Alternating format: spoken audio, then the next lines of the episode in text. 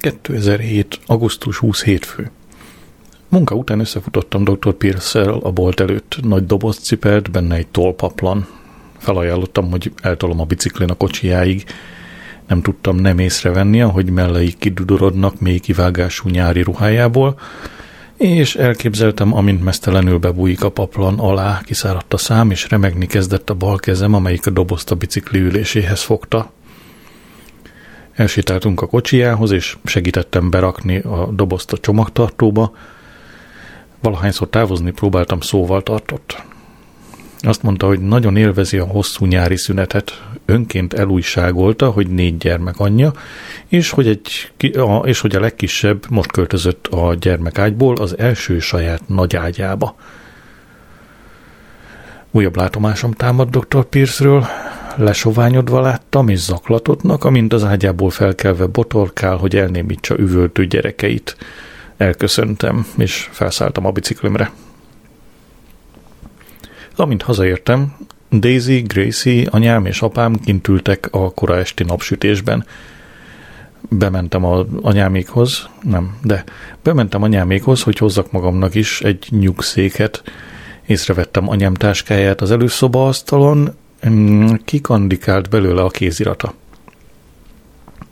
Hatodik fejezet, megszökök. A 12. születésnapomra brutális verést kaptam. A szüleim felváltva csépeltek apám övének csatos végével. Este a lépcső alatti szekrényben feküdtem, ahol egy rongy kupacon szoktam aludni, és a szökésemet tervezgettem. Hallottam a szüleimet, amint Spalding városát említik. Annak alapján, ahogy beszéltek róla, úgy véltem Spalding kapu a világra. Úgy döntöttem, oda megyek, amint összefornak a törött bordáim. Nem volt más ruhám, csak krumplis zsákok, amelyeken kivágták a nyak és a karok helyét. A szandálom pedig egy régi teherautó a broncsból és kötélből készült. Hogy, hogy nem tűnt fel senkinek, hogy milyen elhanyagolt vagyok. Nem kellett volna a tanáromnak utána néznie, miért én vagyok az egyetlen gyerek az osztályban, aki nem visel iskolai egyenruhát? Sosem járt arra egy, egy szociális munkás se, aki láthatott, láthatott volna, amint krumplival megpakolt ládát húzok karcsú vállamra vetett igával? Augusztus 24 péntek. Ma délután bejött egy család a boltba. Élénk színű, olcsó ruháik, tornacipőjük, stb., valamint alacsony homlokuk alapján az alsóbb néposztályokba soroltam őket, a gyerekek kivételével mindannyian a figyelem hiány jeleit mutatták. Az anya, akinek több foga is hiányzott, azt mondta annak az egy kivételnek, egy magas, komoly arcú fiúnak, miért pont ezt a boltot választottad? Gyana, gyana, gyana, nem könnyű, gyanakodva, de könnyű. Gyanakodva nézett körbe. Szeretnék könyvet venni, közölte a gyerek. Már van egy könyved, vitatkozott az anyja. Szeretnék még egyet, erősködött a fiú. Ekkor közbeavatkoztam, és a gyerekkönyvekhez irányítottam a fiút.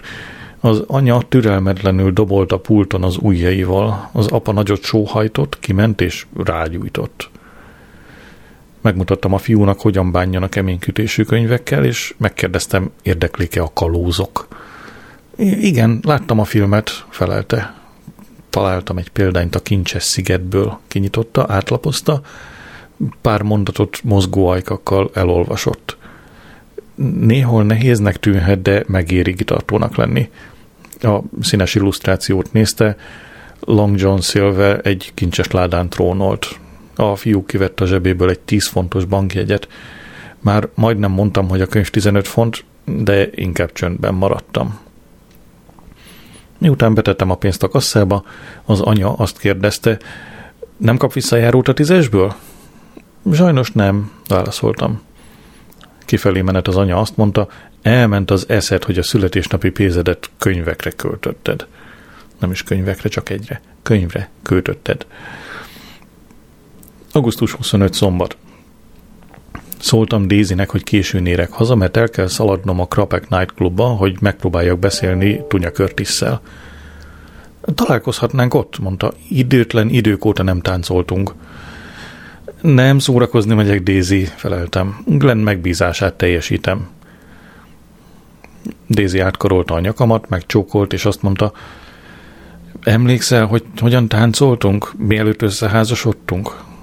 Persze, mesztelenek voltunk, és sosem akartalak elereszteni. Éjjel-nappal rád gondoltam. Három kilót fogytam, minden színes volt, és minden, amit hallottam vagy olvastam, rád emlékeztetett. Gracie közénk állt és szétválasztott, abba hagyni a csókolózást. Ha nem avatkozik közbe, talán szerelmeskedünk is. Megérte volna elkésni a munkából. Augusztus 26 vasárnap, hajnal egy óra. Mivel nem vagyok törvendég, fogalmam sem volt, hogy a krapek csak fél tizenkettőkor nyit. Leszter város központja olyan, mint a vadnyugat. Próbáltam keresni egy csendes sörözőt, ahol elüldögélhetek a könyvemmel, de nem volt ilyen. Végül elmentem Wayne Wonghoz, és rendeltem egy különleges vacsorát. Egy főre. Megkérdeztem Vént, nem cserélhetnénk-e ki a savanyú csirkét fekete babmártásos marhára, de nagy megdöbbenésemre, 30 éve ismerem ezt az embert, elutasított. Ha megtenném neked, Móli, felelte, mindenkinek meg kellene tennem, és kitörne a káosz. A káosz. Vén csúnyán öregszik. Alig van már haja, és kigömbölyödött, úgyhogy olyan most, mint a Michelin reklámfigurája. Sikerült valóra váltanod az álmodat egy saját Lamborghini-t? Feleltem, amikor kihozta az ételt. Nem, felelte Vén. De kösz, hogy emlékeztetsz rá. Megkérdeztem, tudja-e, mikor nyit a krapek. Úgy nézek ki, mint akit tud ilyesmit, méltatlankodott Vén. Itt vagyok a nap minden órájában. Halára dolgozom magam. A pénz nem minden, Wayne. Lepeszkölt egy cernametélt darabot a terítőről, és azt mondta, a pénz minden, Móli. A két gyerekem magániskolába jár, a szüleim otthonban vannak, és épp most kellett két új kaipontyot vásárolnom 500 fontért. 11-kor a krapek előtt álltam. Még mindig zárva volt az ajtó, sor kezdett kialakulni mögöttem. Egy lyukas, lyukacsos pólót viselő srác odajött hozzám, és azt mondta, Ilyen szerkóban nem engednek be, tesó, megszeged az öltözködési előírást. Tilos a Burberry, visította egy lány. Levettem a M&S Burberry nyaksállamat, és a zsebembe gyűrtem. Pontban 11 óra 30 perckor kinyílt az ajtó, áporodott levegő árad ki, és egy jóképű fekete óriás hordozható állványokat és bordó bársony kötelettett az ajtó elé. Oda mentem hozzá, mire azt mondta, Nyugi tanár úr, még nem nyitottunk ki. Megkérdeztem, ismeri egy Tunya Körtiszt. Én vagyok, felelte. Afganisztánból hoztam üzenetet, az óriás nevetett. Glenn abukája vagyok, magyaráztam. Tunya gondolkozott, az a Glenn? Igen, Glenn abukája vagyok, Mr. Moll. A sor elején egy lány felkiáltott, engedj be, Curtis, megfagy, megfagyunk idekint. Azt szeretné, folytattam, ha a lány, akivel legutóbb itt volt, kapcsolatba lépne vele Afganisztánban. Az óriás elvette Glenn posta címét, posta fiók címét és mobilszámát. Az Finley Rose lesz, mondta. Szólok neki. Értékelem, amit a fia értünk tesz, Mr. Moll. Jó éjszakát kívántam, visszamentem a biciklimért a könyvesboltba, és hazatekertem. Daisy nem várt meg ébren. Wait, wait,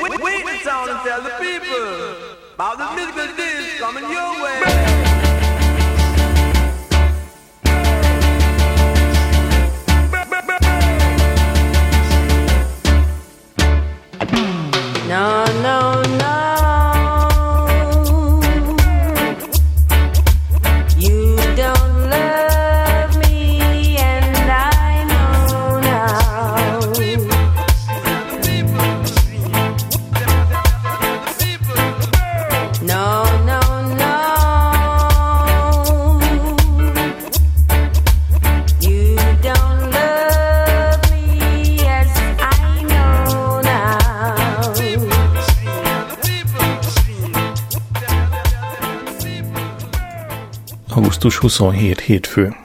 A Jeremy Kyle Show írt anyámnak. Kérték, hogy jelenjen meg a műsorban, hogy egyszer s mindenkorra tisztázzuk a lánya Rózi apjának a kérdését. Anyám nem mondta meg apámnak, mert félt, hogy belehalna. Dézit és engem is megeskedett a titoktartásra. Ha anyám elmegy a Jeremy Kyle show el kell költöznöm a faluból, az országból, Európából. Mint kiderült, Mr. Lucas, anyám egykori szeretője kereste meg a műsort, azt állítva, hogy ő Rózi igazi apja. Éppen értekezletet tartottunk a boltban, amikor SMS-t kaptam Rózitól. Ki a fasz az a Ellen Lucas? Mielőtt válaszolhattam volna, újabb SMS jött Daisy-től.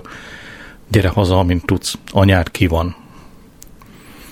Mr. Carton Hayes észrevehette a felindultságomat, mert félbehagyta az új könyvek ismertetését, és azt kérdezte, Adrian talán rossz híreket kapott?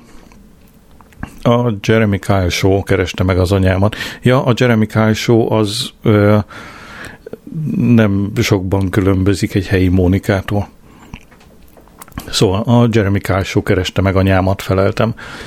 Hites, gyakornok fiú, akit Mr. Carton Hayes fogadott fel egy gyenge pillanatában, mikor épp nem voltam a boltban, hangosan felnyögött. Ő felfogta, mi a Jeremy Kyle Show jelentősége. Mr. Carton Hayesnek azonban nincs televíziója, és a Nyilasok című rádiós sorozatból meri ért, meríti értesüléseit a világ ügyeiről. Uh, ahogy azt hiszem, hogy Jóska megjegyezte, a Nyilasok a helyi Szabó család. Hasonlóan friss. Mr. Cotton Hayes világában Wagner gyűrű ciklusa tömegkultúrának számít. Játszunk Wagner, nem akarok wagner játszani. Elmagyaráztam neki, hogy a Jeremy Kyle Show olyan tévéműsor, amely arra biztat nem túl okos embereket, hogy vesszenek össze a panaszaik miatt más nem túl okos emberekkel. Ez gyönyörű. A gazemberek egyre több hűtlenségi és apasági kérdést oldanak meg a hazugságvizsgáló és a DNS, DNS test. Mi? Na még egyszer, DNS teszt, nem olyan bonyolult ez, segítségével. Az emberek sírnak, kiabálnak, dühös volt szeretők támadnak egymásra, akiket maga Jeremy Kyle herger fel.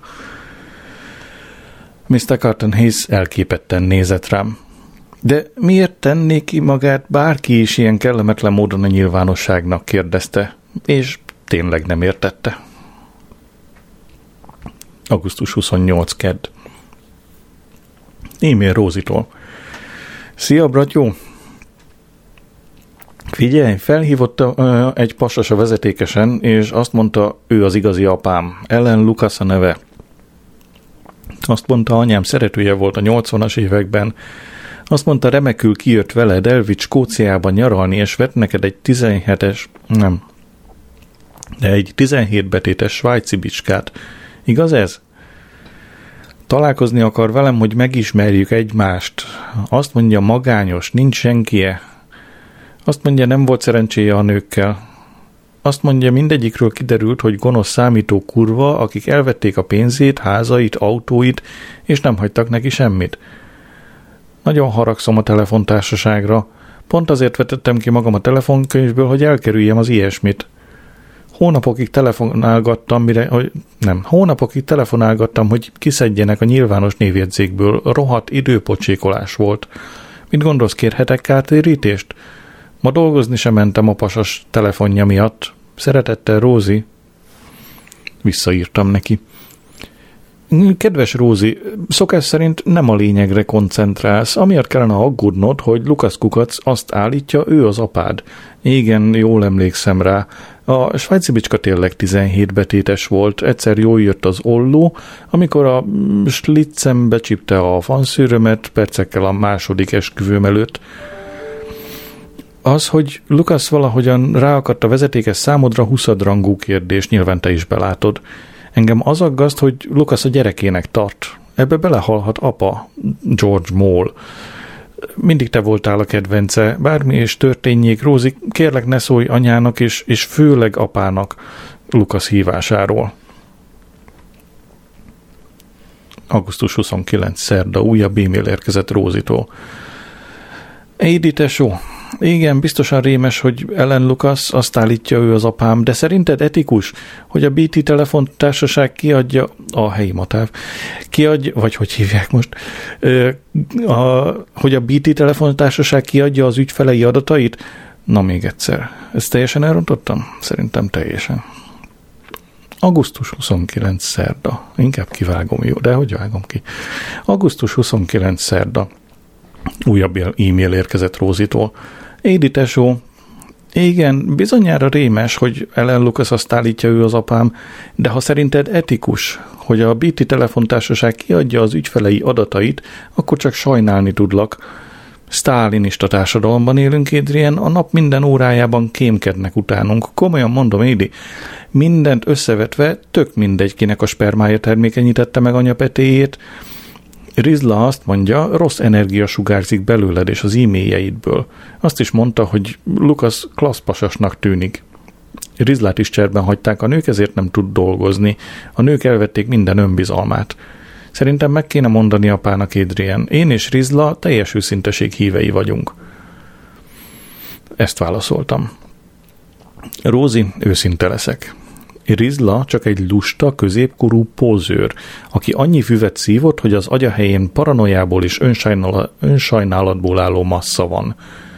Könyörgöm, ne tégy semmit, amíg nem beszéltünk személyesen. Hol leszel ma este, Édi? Édi, Rizla szerint tipikus burzsúj és materialista vagy, aki hazugságban él és összejátszik a társadalommal, hogy megfojtsátok az álmodozók világát – azt kérdi, tudnál-e pénzt küldeni neki, hogy vehessen 100 tekercs, WC, 100 tekercs WC papírt installációt készít. WC papírt akar tekerni egy BMW köré egy decemberi kiállításra. Írt már több művésznek, sőt a Tét Modern Múzeumnak is, de mindenhol elutasították. Ajánlottak neki különböző olcsó márkákat, de ő ragaszkodik az Andrexhez. 200 font elég lenne. Szeretettel Rózi. Utóirat. Szólj, ha ismersz valakit, akinek BMW-je van és szívesen támogat egy művész zsenit. Utó-utóirat. Ami az igazi apám kilétét illeti, Rizla szerint a sperma univerzál, univerzális, és végső soron mindannyiunknak ugyanaz az anyja és az apja. Azt mondja, szívesen elmenni, elmenne a Jeremy Kyle show hogy megossza az országgal a kiáltványát. Az utolsó e-mailt megmutattam Daisynek az a pasi tíz évvel le van maradva nevetett. A Sordicsi Fekete Doboz Galéria kiállított egy azda WC papírba tekert Reliant Robint. Megvilágítottam Dézi számára, hogy nem épp a művészi installáció a legaggasztóbb pontja Rózi elmebeteg e-mailjeinek. Ebbe belehalhat az apám. Egyszer mind meghalunk, morogta Dézi. Felhívtam anyámat a mobilján, és megbeszéltük, hogy találkozunk a medvében. Hangsúlyoztam, hogy négy szem közt akarok beszélni vele. Metsző, metsző szélben sétáltunk el a sörözőhöz, a folyamatosan hulló aranyszínű, barna és piros levelek között. Anyám panaszkodott, hogy itt az ősz, és nem is volt nyár. Éjfél. Az est nagy részét odakint töltöttem a hidegben. Anyám azt mondta, nem tud Lukaszról, Róziról és a Jeremy Kyle cigizés nélkül beszélni. Leültünk egy borzasztó kényelmetlen piknikasztalhoz, a Carling Black Label sört rágalma, nem rágalmazó, reklámozó, használhatatlan napernyő alá. Alig beszélhettünk nyugodtan, állandóan bagósok jöttek ki és csatlakoztak hozzánk köztük ő méltósága Ugo Fairfax Lysett a Fairfax Hallból, aki megdicsérte anyám leopárd mintás esőkabátját és a hozzáillő kalapot. Állati fárasztó öt percenként kiszaladni egy lukra, panaszolta Ugo. Az ember szeretné támogatni a helyi kocsmát, de mit ér az ital, ha nincs ott az ember előtt az asztalon egy doboz cigi és az öngyújtója? Anyám kirohanást intézett az új munkáspárt ellen, mondván, hogy rászállt az egyszerű örömeinkre. Fairfax Lysett ezután a rókavadászatról beszélt, a Conkers betiltásáról és a politikai korrektségről. Joggal kérdezed, mi az a Conkers? Azt írja a lábjegyzet, hogy angol gyermekjáték madzagra fűzött gesztenyével el kell törni az ellenfél gesztenyéjét. Oké. Okay.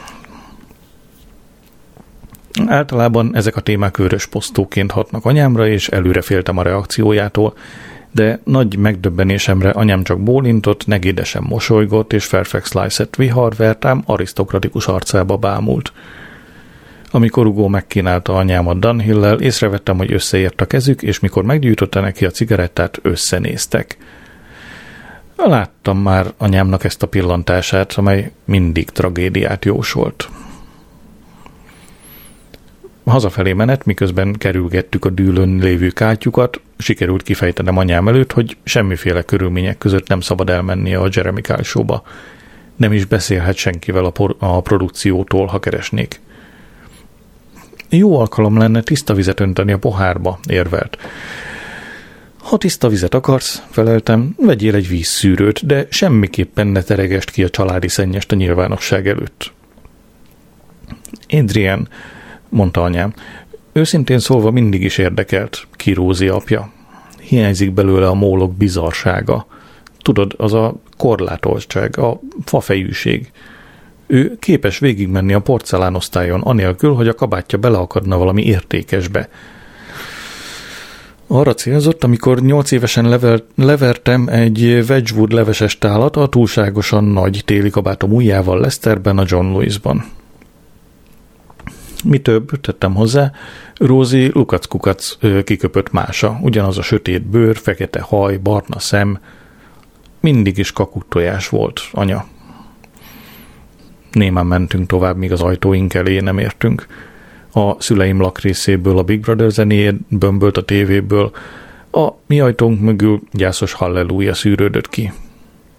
Amikor Daisy-re rájön a Leonard Cohen hangulat, nem számíthatok sok jóra. Augusztus 30 csütörtök.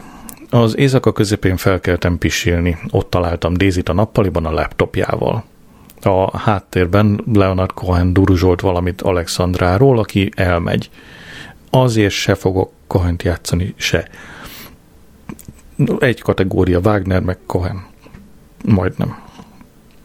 Vagy ugyanaz a kategóriája a kategóriáknak. Amikor Daisy meglátott, bekapcsolta a képernyővédőt, és azt mondta, el kellene menned a hólyagoddal az orvoshoz, Adrian. Felhívtam rá a figyelmét, hogy hajnali négy van. Én éjjeli bagoly vagyok, felelte. Az ágy hideg volt, amikor visszabújtam bele. Melankolikus ősz közeleg. Hazahoztam Dézinek ajándékba Nigella Hogyan váljunk házi istennőkké című könyvét. Kelletlenül megköszöntem, majd találomra fellapozta. Szardella. Utálom a szardellát, mondta, és becsukta. Vérig sértődtem, úgyhogy inkább elhagytam a szobát, mielőtt mondok valamit. A ház koszos volt, a mosogató tele mosatlan edénnyel. Amikor tapintatosan megkérdeztem Dézit, mit csinál egész nap, dühöngeni kezdett, hogy kényszeres személyiség vagyok, és minden civilizált embernek van már mosogatógépe. Meghallgattam a nyilasokat, miközben átküzdöttem magam a mosogatni valón. Ruth nyilasnak, oh, Jézusom, a, tehát van egy keresztnév, és van a vezetéknév lefordítva. Mindegy. Szóval Ruth Archernek gondjai vannak a protézisével, és beszélni akar Daviddel a melműtétről. A vízcsobogás miatt kétszer kellett vécére mennem, ami nevetséges, nyilvánvalóan idegi probléma, mert hiába megyek ki, még mindig úgy érzem, hogy tele van a hólyagom. Talán fel kéne keresnem egy pszichológust. Egyedül nigel tudok beszélni a problémáimról. Míg, miután az interneten ellenőriztem a bankszámlámat, 349 font 31 penny hitel túllépés, felhívtam vakbarátomat, és megkérdeztem, benézhetnék-e hozzá holnap hazafelé jövet. Morogva beleegyezett. Gracie a szobájában volt, szoci- szociális munkásosat játszott a babáival – Barbie és Ken egyaránt valamelyik Brad's baba házastársa volt, és Sydney üzleti öltönyben aktatáskával azzal fenyegetőzött, hogy gondnokság alá veszi Barbie gyerekét, Baby Annabelt. Az, hogy Baby Annabel törpe a magas Barbie mellett szemmel láthatóan nem zavarja Gracie-t. Honnan szedi gyár, drága gyermekem a szociális munkásokról való ismereteit? anyám hatására gyanakszom, aki imád színes történeteket mesélni azokról, akik önkormányzati házban laknak a faluban. Ott maradtam, és néztem Gracie játékát, míg nem Baby Annabelt nem vitték a Paddington mackó és a felesége egy lila én kicsi pónim által vezetett Wendy árvaházba. Miközben eljátszottam a tanú szerepét Postás Pet és Gillingalang esküvőjén, megmondtam Gracie-nek, hogy a legtöbb anyuka és apuka szereti egymást és a gyermekét. Megkérdeztem, miért nem boldog családok szerepelnek a játékaiban, de nem felelt. Túlságosan lefoglalta Postás Pet mennyasszonyi fájtla hajnali két óra. Megpróbáltam a szokásos mozdulatokat Daisy, vagyis cirógattam a csípőjét, gyúrogattam a vállát, de nem reagált. Egy idő után feladtam és hátat fordítottam neki.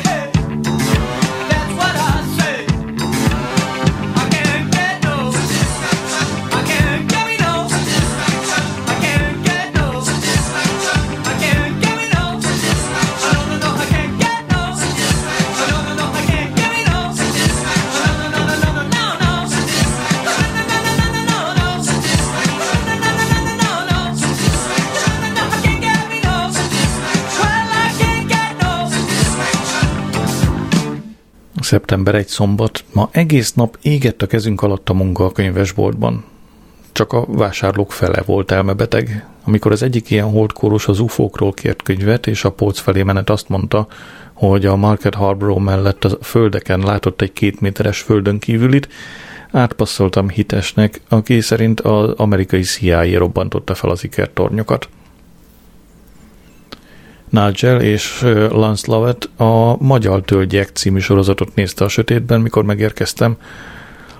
Tudom, hogy butaság, de bosszant, hogy sose gyújtanak lámpát.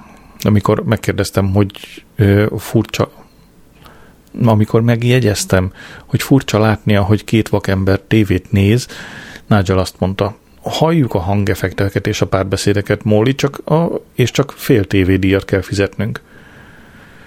Csak Isten tudja, mennyit értenek a manga tölgyek, nem, magyar tölgyekből hallás alapján. A hangok becsapódó ajtókból, sírásból, veszekedésből, szeretkezésből és a gyerekek származásának felfedezéséből állnak. Amikor jött a reklám, reklám Nigel levette a hangot és rám figyelt. Kettesben akartam beszélni vele, de Lance-nak ez ágába se volt kimenni mégsem kérhetek meg egy vakembert, hogy nézem más elfoglaltság után, úgyhogy mindkettőjüket beavattam a problémáimba. A Jeremy Kyle show kezdtem, és Daisy nyilvánvaló boldogtalanságával fejeztem be. Nigel azt felelte, kicsit követhetetlenül sok metaforát használva, találtál egy ritka orhideát, és bezártad egy sötét budiba. Nem gondoztad, nem figyeltél rá eléggé. Csoda, ha a gyökerei küzdenek a túlélésért? Daisy egy fogságba esett, törött szárnyú madár, egy fabezsé tojás, amelyet megfőztél és megettél reggelire. Épp újabb metaforába kezdett, miszerint Daisy egy kialudt vulkán, de leállítottam. Hosszasan beszéltem reggel Daisyvel telefonon, mondta Lance. Azt mondta, a szerelmi életetek olyan, akár, akár a Kalahari sivatag. Együtt igyekeztek a pergő homokban egy dűne csúcsára, de ritkán értek oda egyszerre. Nigel és Lance ezt viccesnek találta. Elképesztő, úgy érzem elárult a feleségem, hogy így kicsokta, kikotyogta a szerelmi életünk legintimebb részleteit. Ne túráztasd magad, felelte Nigel könnyedén. A nők mindig elmondják a melegeknek a legintimebb titkaikat. Mi vagyunk a tudás őrzői, tette hozzá Lance. És most nem a belső, épít, belső építészetről beszélünk, megint nevettek. Körbenéztem a nappaliukban. Bár nem láttak, Nigeléknek valahogy mégis sikerült elrendezniük a szőnyegeket, függönyöket, párnákat. Lehet, hogy a melegeknek van egy extra bútorszövet génjük? Mármint, hogy egy extra bútorszövet génjük? Hazaérve ott találtam anyámat, aki a Lucas Jeremy Kyle problémáról beszélt Daisyvel. Riadtan hallottam, hogy az előnyeit mérlegelik. Mint anyám mondta, tiszta vizet önthetünk a pohárba, és lezárhatjuk a vitát. Én hevesen, mi több ékes szólóan érveltem a családi titkok eltusolása mellett, de úgy néztek rám, amit nem nevezhetek másnak, mint elszörnyed szánakozásnak, aztán tovább beszélgettek. Gracie a szomszédban volt apámmal, aki 79-szer nézte meg DVD-n az Óz a csodák csodáját, apám számolja. Így hát kimentem a konyhába, és tovább írtam a Pestist. Monológot írtam egy pestises áldozatnak. A hatodik szín. Mongolparva piac tér, vásárnapja van. Kutyafalka balról be, majd jobbra ki. Csirke jön a szín közepére, rak egy tojást, majd jobbra el a falusiak adnak, vesznek, havazni kezd. Egy pestises áldozat tántorok be a rendezői balról, és beszélni kezd a közönséghez, a falusiak rémülten húzódnak hátra. Pestises áldozat a közönséghez. Naja, látom, hogy elhúzódtok szegény beteg testemtől. Nincs férfi vagy nő, ki megérintené rothadó testemet, nem kapok vigaszt, kedves szavakat sem. A halál a sarkon les rám, mert senki nem élheti túl a pestis érintését. Nem akarom itt hagyni ezt a világot. Annyi jót nem láttam még. Hallottam, hogy keletre tenger van, melyen hajók vitorláznak idegen földekre. Délre van egy rakás szent kő, a neve Stonehenge. Nyugatra pedig egy nagyváros, Leszter található, ahol oly csodálatos épület, épületek csillognak, hogy az egyszerű halandó megdörzseli a szemét, joggal vélvén, hogy amit lát, az csupán álom. Egy parasztasszony közelít, közelíti meg a pestises áldozatot. Parasztasszony. Távozz, te sátáni pestises áldozat, vonszold mocskos, mocskos személyed egy lyukba és haj meg, nem való nyilvános helyen megjelenned. Gottfried tolakodik át a tömegen a színpad közepére. Gottfried. Könyörüljetek ezen a szerencsétlen roncson, tán nem hús és vér, mint ti magatok? Az ő szívét, lelkét és ágyékát nem Isten teremté? Gottfried kinyújtja a kezét, és a pestises áldozathoz közeledik. Gottfried. Jer hozzám, te mocsadék! Keblemre ölelem közönséges személyed. Gottfried megöleli a pestises áldozatot, a tömeg felmorajlik. A kutyafalka balról be, körbeveszi Gottfriedet és a pestises áldozatot, a kutyák egyszerre mozognak, lehajtják fejüket, mintha imádkoznának. Nagyon elégedett vagyok. Biztos nem lesz könnyű rávenni a kutyákat, hogy egyszerre hajtsák le a fejüket, de rengeteg időnk van kiképezni őket. A csirke már keményebb dió lesz. Szeptember 3 hétfő.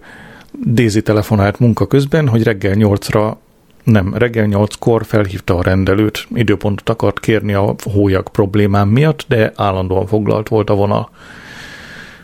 Na, az azóta is így megy. Öm, mikor végre felvették a telefont, az asszisztens Mrs. Leach azt mondta, 8.35 van, 8.30-ig lehet időpontot kérni. Amikor Daisy közölte, hogy 8 óra óta próbál telefonálni, Mrs. Leach azt felelte, ha nem tartom be a szabályokat, kitör az anarchia. Daisy megkérdezte, tudna-e időpontot foglalni másnap reggelre. Nem, hívjon holnap 8 és fél 9 között.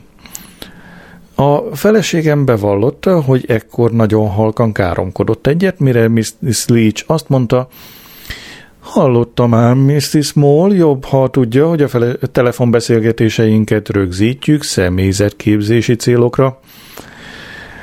Daisy ekkor közölte, hogy nem adott engedélyt a hang rögzítésére, ezért panaszt tesz az orvosi kamaránál. Szerintem nem bölcs dolog felmérgesíteni egy orvos asszisztensét. Szeptember 4 kedd. Reggel 7 óra 59 perckor kezdtem hívogatni a rendelőt, Mrs. Leach azonnal felvette, és közölte, hogy hívja újra 8-kor. 8-kor hívtam.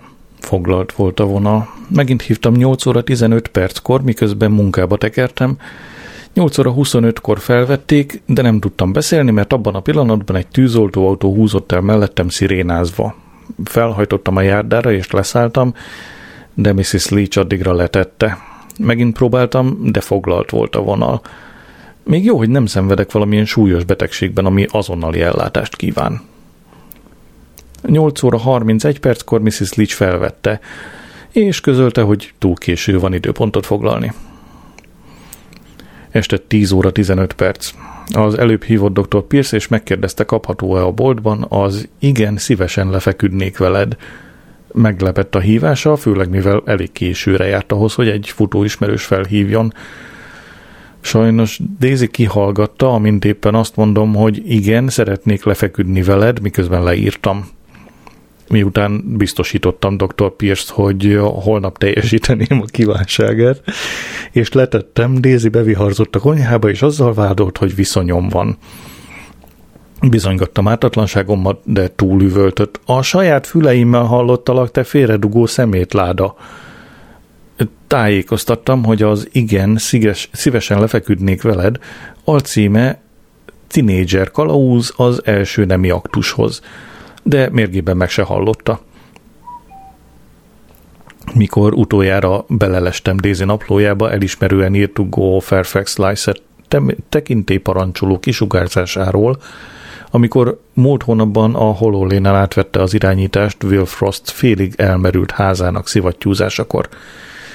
Kedves naplóm, közismert tény, hogy a házasságtörő partnerek gyakran gyanúsítják házastársukat hűtlenséggel – Véletlen lenne, hogy Fairfax Lyset mindig perceken belül feltűnik, ha a medvébe megyünk? Szeptember 5 szerda.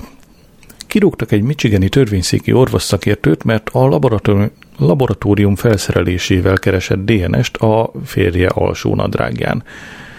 A 33 éves Anne Chamberlain elismerte, hogy a vállópere alatt bevitte a férje alsó nadrágját a helyi rendőrségi laborba, mert arra gyanakodott, hogy a hitvese megcsalta. Amikor megkérdezték, mi lett a vizsgálat eredménye, azt felelte, egy másik nő, nem én. Megmutattam Dézinek a cikket, és felajánlottam az összes alsógatyámat, amit vasárnap óta viseltem. Azt felelte kimérten, hogy késő 60 fokos fehérítő mosást végzett. Szeptember 6 csütörtök Reggel 8 óra 1 perckor faxon időpont, időpontot kértem a rendelőtől, azonnal válaszfaxot kaptam Mrs. Leach-től, miszerint időpontot csak telefonon lehet kérni. Szeptember 7 péntek. E-mailben írtam Mrs. Leachnek, és kértem készüljön fel, hogy pontban 8-kor fogadja a hívásomat. 8 óra 2 perckor kaptam választ, miszerint éppen 30 ember hívását várakoztatja. Mikor beértem a munkába, azonnal felhívtam a TB közvetlen vonalát. Egy kedves hölgynek elmagyaráztam a tüneteimet, gyakori vizelés, fájdalom vizelés közben, akadozó vizelet, időnként fájdalom. Hallottam, hogy billentyűket nyomogatott, majd azt mondja, azonnal menjen el a házi orvosához. Elmagyaráztam, milyen nehézségeim támadtak az időpont kéréssel. Azt mondta, menjek a helyi kórház ügyeletére. Hangsúlyozta, hogy nem szabad késlekednem megköszöntem és letettem a kagylót. Oda mentem az orvosi könyvekhez, és megkerestem a szimptópák és diagnózist. Miután öndiagnózist végeztem, megállapítottam, hogy súlyok, súlyos hurutom van. A diagnózis alapján prostatarák is lehetne, de hál' Istennek ahhoz még fiatal vagyok. A hülye is tudja, hogy a prostatarákot csak nagyon öreg emberek kapnak, én pedig még csak a jövő áprilisban leszek 40 szeptember 8 szombat. Utána néztem az Igen, szeretnék lefeküdni velednek, és meg is találtam az ifjúsági irodalomnál. Amikor szóltam hitesnek, hogy ez nem regény, és az orvosi könyveknél lenne a helye, azt felelte, Bocsánat, Mr. Moore, de azt feleltem, nem, azt hittem, hogy a szex leginkább a tinédzsereket érdekli. Hites járni kezdett egy Chelsea Horn nevű angol lányjal, aki melnagyobbítást kapott a 18. születésnapjára. Titokban kell találkozniuk, a lány szülei kinyírnák hitest, ha megtudnák. Miért nevettem? Mert az a lány neve, hogy Chelsea Hor, H-O-A-R-E, ami nagyon hasonlít egy másik szó kiejtéséhez, legalábbis nálam, hogy mondjam, Shakespeare-i vicc. Nála volt az, hogy az óra, az korabeli kiejtéssel hasonlított ugyanerre a szóra. Mert hogy a, az óra, a, amit most nagyjából úgy mondunk, hogy hour, azt akkor úgy mondták, hogy hor. Tovább haladnék. Ja, nem mondtam el, hogy mire hasonlít mindkettő. A horra, ami örömlányt jelent. Folytatjuk. Úgy éreztem kötelességem elmagyarázni neki, hogy az én korombelieket is érdekli a szex, erre pofát vágott. Sokat kell még tanulnia. A munkáspártról szóló könyveket rendre a történelmi könyvek közé teszi. Éppen zárni készültem, amikor berobogott dr. Pierce, két madökkel szatyorral, és megkérdezte, elviheti-e az igen szeretnék lefeküdni veledet. A hajára ráfért volna a mosás, a hasán feszült a túlfeszes szoknya. Bementem a hátsó helyiségbe, meglepetésemre utána jött. Te jó ég, mennyi könyv, mondta, szinte mozdulni se lehet tőlük. Nagyon megkönnyebbültem, amikor megszólalt a bolti csengő, de ilyetve, kilépve ilyetten láttam, hogy Daisy és Gracie jött. Miért vagy sötétben? kérdezte Gracie. Mielőtt felelhettem volna, dr. Pierce jött elő, és azt mondta, köszönöm a fáradozását, szomorú lesz az a nap, amikor elveszítjük a független könyvesboltjainkat. Miután dr. Pierce fogta a Madaker szatyrokat és távozott, megkérde, megkérdeztem Daisy-t, mit keresnek a városban. Azt felelte, megbánta a, a múltkori vádaskodását, és úgy gondolta, jó lenne egy korai vacsora Wayne Wongnál. Sajnos, miközben a kínai étterem felé tartottunk, dr. Pierce hajtott el mellettünk, megállt és kiszólt. El is felejtettem, Adrian, kérem rendelje meg nekem az igen szeretnék lefeküdni veled folytatását, a bocs, de már nem akarok lefeküdni veledet. Rögtön tudtam, hogy ma este már nem fogom használni az evőpálcikákat, sőt, jó ideig nem. Daisy elengedte Gracie kezét, megfordult, és a magas sarkujában végig trappolt a fő utcán naplom. Senki se vethetne követ rám, ha tovább megyek Wayne Wonghoz. Elvégre ebéd óta csak egy Twixet ettem. Alig vártam már a jól átsütött vontont és a marha húst gyömbéres ropogós tésztával. Mégis sarkon fordultam, és a feleségem után eredtem. Miért fut el tőlünk, anyu? kérdezte Gracie. Azt mondtam, anyu kocog, mert egy fél maratonra készül.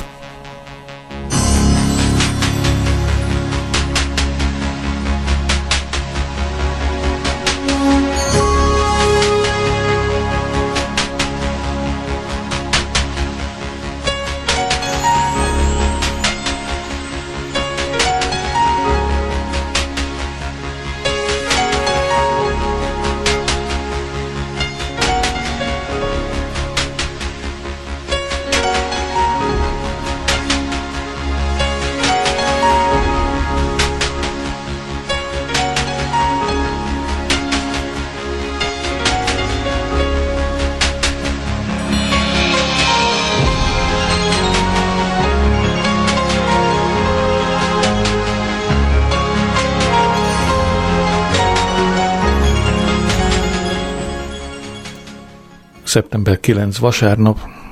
Egész nap és az éjszaka nagy részében is folytatódott a Pierce vita. Fáradt vagyok és ideges.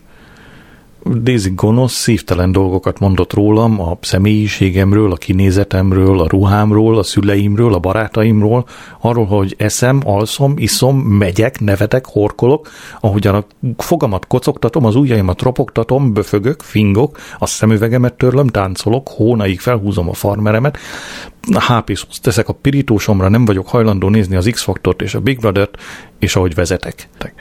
Csak mondta és mondta, időnként sírással megszakítva, próbáltam átölelni, hogy lecsitítsam, de eltolt magától.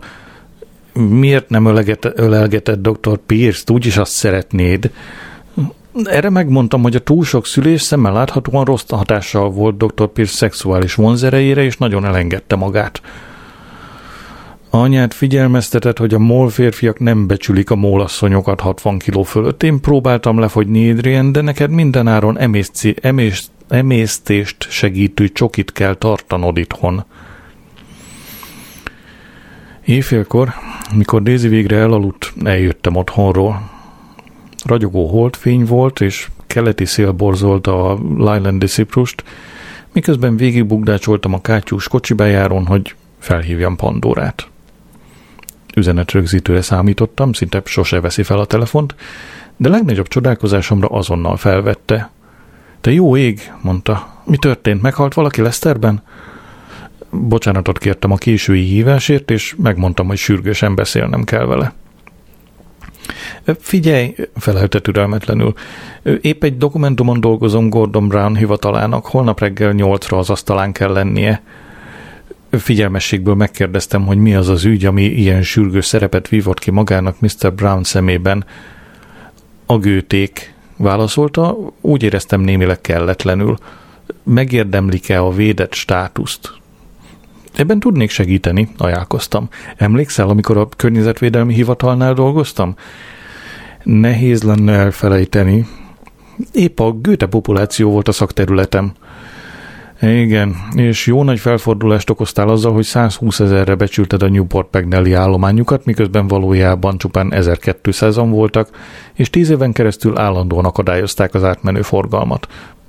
Ezt honnan tudod, csodálkoztam. A netről, magyarázta. Fönt van a jelentésed a www.hivatalibakik.com oldalon. Miért érdeklik Mr. Brandt annyira a gőték? kérdeztem. A kormány szeretné egyszerűsíteni az építési törvényeket, mondta Pandora. A rohadt gőték és a ritka orhideák megakadályozzák a keményen dolgozó családokat, hogy kellemes környezetben éljenek a tervezett ökovárosokban. Nincs Mr. Brownnak fontosabb dolga? Bosszankodtam. Például Irak, a munkáspárt 20 millió fontos adóssága, vagy hogy a TB kórházak tele vannak agresszív, életveszélyes fertőzésekkel – Mr. Brown megrögzött szőrszál jött a válasz. Három órát alszik éjjelente, állítólag Elizabeth Arden korrektort használ a szeme alatti táskákra. Pandora szívesen megosztja velem ezeket az apró plegykákat, épp azt magyarázta nagy átéléssel, hogy a volt miniszter Geoff Hoon a Garnier féle szürke alapozót használja, amikor közbevágtam és megmondtam, hogy a feleségem utál engem. Hozzászokhattál volna, nevetett Pandora. Elvégre minden kapcsolatot katasztrofálisan sikerült a nőkkel, nem? Mintha az egyik barátnőt fel is gyújtotta volna a házadat. Ő elmekódtani eset volt, ellenkeztem. Igen, de te választottad, mondta Pandora. Egy bagoly huhogott szemben, a szikomorfán, e, ami emlékeztetett, hogy ha nem megyek haza aludni egy keveset, holnap használhatatlan leszek. Elköszöntem Pandorától, de még hozzátettem, mindig is szeretni foglak. Pandora sokáig hallgatott, majd azt kérdezte, jól hallottam, egy bagoly volt? Mondtam, hogy igen, aztán Ben letette a telefont.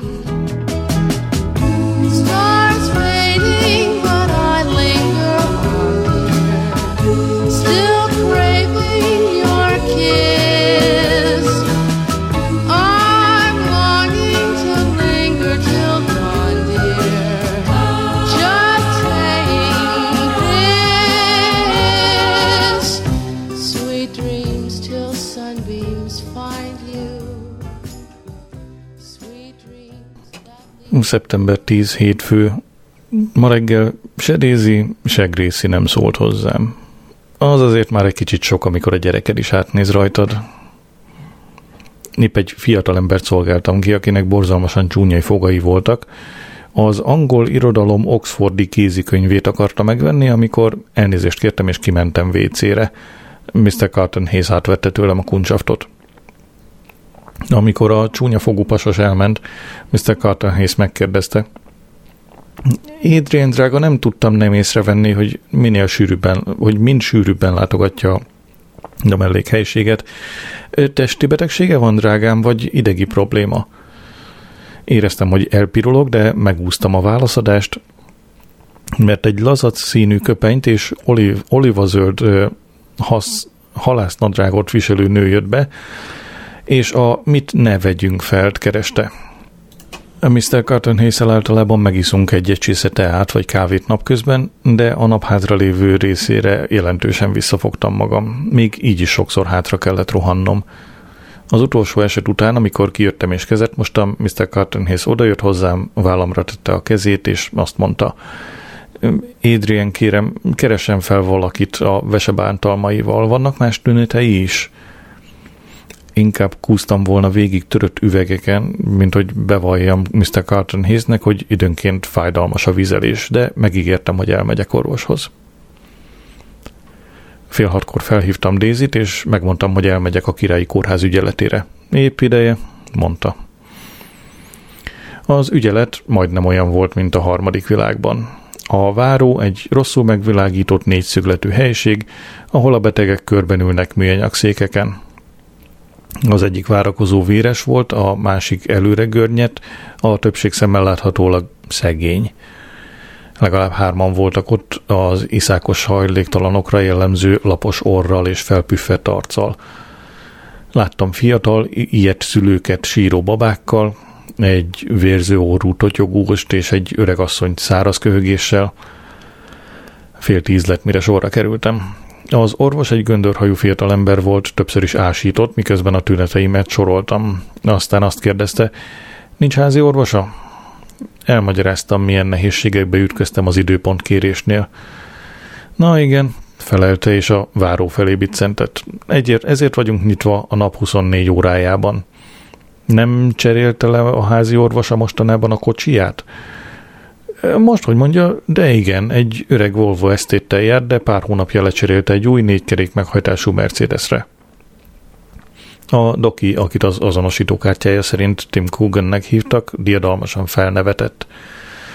Igen, a házi orvosok a legújabb új gazdagok. A rohadt gazemberek kétszer annyit kaszálnak, fele annyi melóért úgy tűnt megfeledkezett rólam és a tüneteimről, ezért megkérdeztem, kell aggódnom a gyakori vizelés miatt? Dun- Dunstom sincs. Hadd vizsgáljam meg, felelte. Kék gumikesztyűt húzott fel, és azt mondta, mászom fel a vizsgálóasztalra, húzza le a nadrágját és a gatyáját, húzza a térdét a melléhez. DRE-ben részesítem. Mikor megláttam, hogy Miss Dr. Kugan egy síkosító feliratú üvegbe dugja a mutatóját, megbántam, hogy a rózsaszínűre összemosott boxeremet vettem fel. DRE? kérdeztem. Digitális, rektális examináció mutatóját a végbelembe dugta és körbe matatott vele. Ön a prostatabántalmak tipikus tüneteit produkálja. Nem lehet a prostatám, feleltem, és próbáltam mosolyogni. Tudom, hogy öregebbnek tűnök a koromnál, de még csak 39 és fél éves vagyok naplóm. Azt hiszem, valaki, aki fesztelenebb a testével kapcsolatban, könnyebben venné dr. Kugan vizsgálatát. Nevetne rajta, vagy nyers kocsisokhoz illő kifejezéseket használna. Én azonban nem vagyok ilyen. Próbáljon lazítani, mondta a doki. Esküszöm, próbáltam naplóm. Megpróbáltam felidézni egy relaxációs gyakorlatot, amelyet valamelyik pszichológusommal, pszichológusomtól tanultam évekkel ezelőtt. A lényege, hogy a sötétkék tengerben úszol, és egy kis lakatlan sziget mellett haladsz el. Ha nem lazít, Mr. Moll próbálta elviccelni a dolgot Dr. Kugan, örökre a fenekében marad az ujjam. nagyon erőlködtem, hogy ellazuljak, és végül az orvos kihúzta az ujját. Ő, mondta, még sose találkoztam ilyen erős izmokkal. Miközben felhúztam a és a nadrágomat, megnyugtattam. Szokták mondani, hogy babszem van a fenekemben. Dr. Kugan a szemetesbe dobta a gumikesztyűt, és a kis mosdónál kezet mosott. Írok egy üzenetet a házi orvosának, kérem, hogy vegyen öntől vért. Írt valamit, és betette egy barna borítékba. A parkolóba menet elolvastam, ez állt benne. Kedves dr. Wolfowitz, ma este megvizsgáltam a klinikán az ön páciensét, Mr. Adrian Molt DRE-ben részesítettem, és kérem, vegyen tőle vért, beleértve a PSA-t. Ez az ember hiába próbált időpontot szerezni öntől, így kénytelen volt felkeresni az ügyeletet. Legyen szíves megkérni valamelyik alkalmazottját, hogy minél előbb hívja fel Mr. Molt, és adjon neki időpontot. Köszönettel, T. Coogan, gyakorló orvos. Hűvös udvariassággal fogadtak otthon. Egyedül lettem. Dézi bolonyai mártást készített, de szokás szerint nem vitte túlzás, szokás szerint túlzásba vitte az oregánót. Amikor bejött és meglátta, hogy a javát a mosogató alotti szemetesbe kaparom, nem szólt egy szót sem, de a pillantása lót feleségének is becsületére vált volna.